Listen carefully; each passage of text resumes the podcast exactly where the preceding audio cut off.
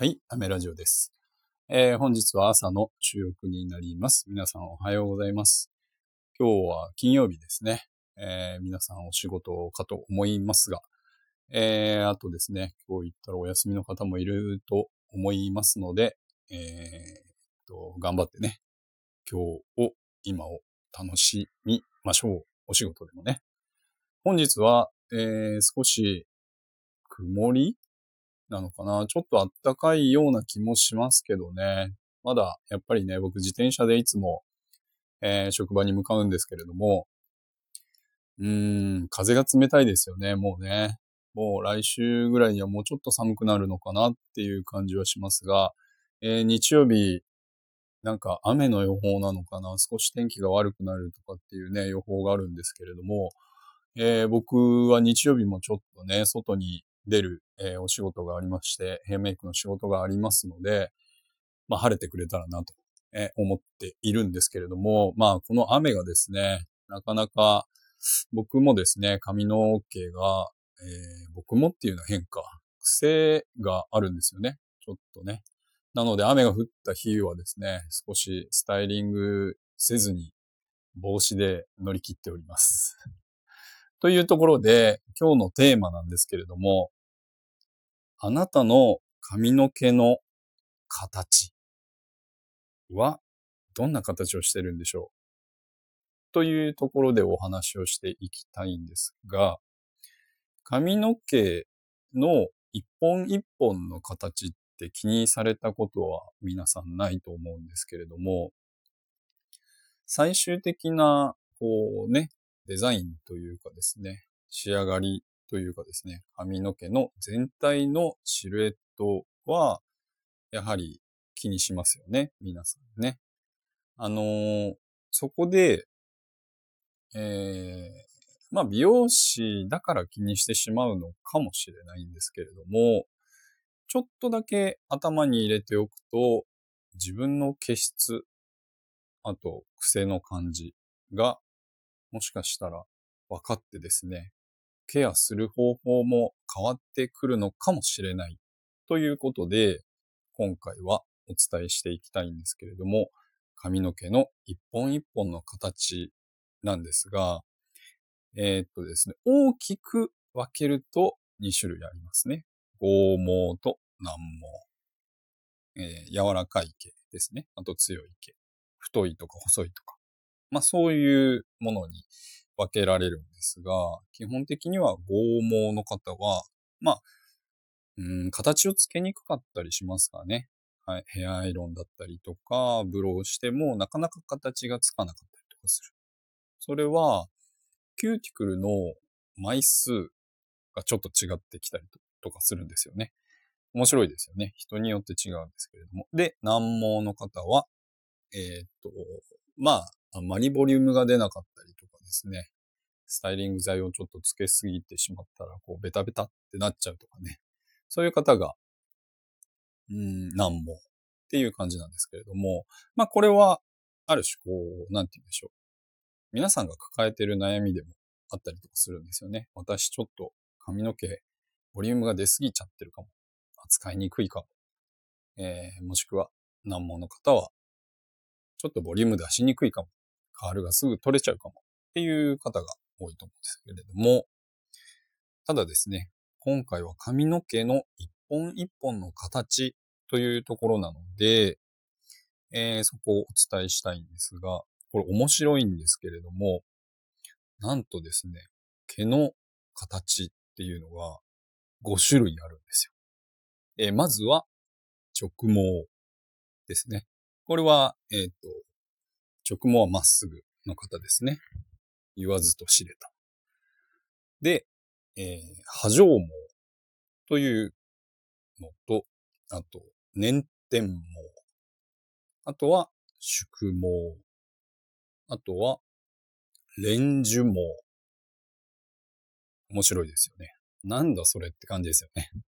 まず、えっ、と、一つ一つ、えーお伝えしたいんですけれども、まあ、最初に挙げた直毛というのは、まあ、やっぱりまっすぐな方ですよね。うん。これはもう本当に、どれぐらい、日本人では割と多いのかなと思うんですけれども、皆さん、あの、私ちょっと癖があるんですよねっていう方でも、まあ、それがね、ちょっとこう、生え、生え方の癖だったりとかして、割と直毛の方でも少しちょっと癖があるんじゃないかなとかって悩んでる方も多いんですけれども、なかなか、えっ、ー、と、日本人でも多いかなと思います。で、次に挙げた波状毛。これは波状毛というのは波打ってる状態の毛ですね。で、えっ、ー、と、一般的に言われるのは、この波状毛というのが日本人が一番多いんじゃないかと言われております。少し乾燥しやすいですね。で、粘点毛っていうのは、えー、ねじれてる、転がってる毛っていう風に書くんですけれども、漢字だと。えー、これだと、えっ、ー、と、波状毛のもう少し、うん、うねっている状態ですね。潰れてたり、ねじ曲がったりとかしてるんだけど、見た目ちょっとまっすぐっぽい。うん。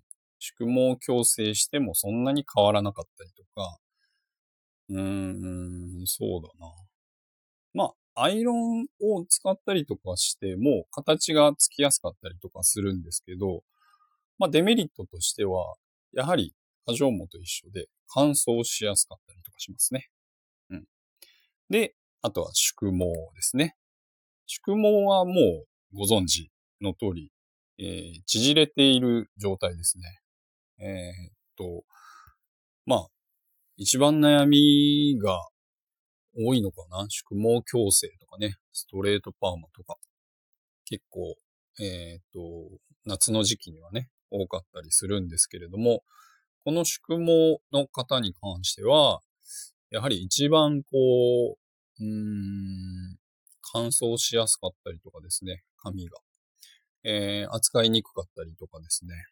あとは、えー、アイロンの形がつきにくかったりとかですね。熱を加える必要があったりとかですね。いろいろ、こう、悩みを抱えてしまう、うん、髪質だったりとかもします。ただですね、割と外国の方はですね、意外と多いんですよね。宿毛の方がね。えー、特に、えー、黒人の方？うん。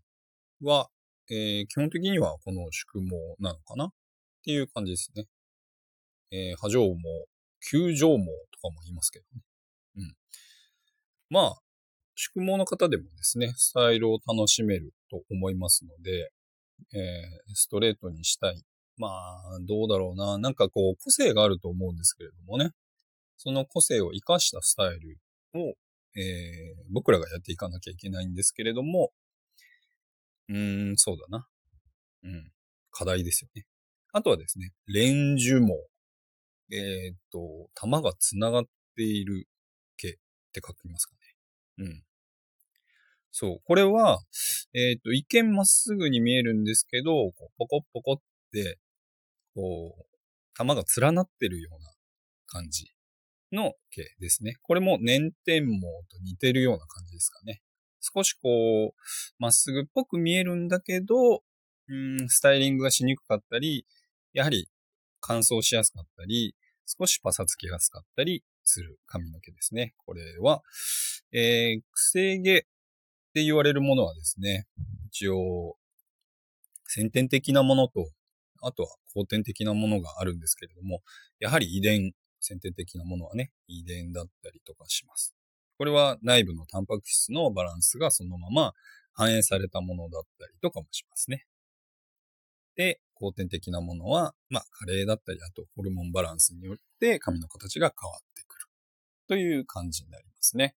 これを知っておくと、少しケアが変わってくると思いますので、えー、明日からちょっとね、えー、いろいろオイルだったりとかつけてやってみてください。ではこんな感じで今日は終わりたいと思います。アメラジオでした。バイバイ。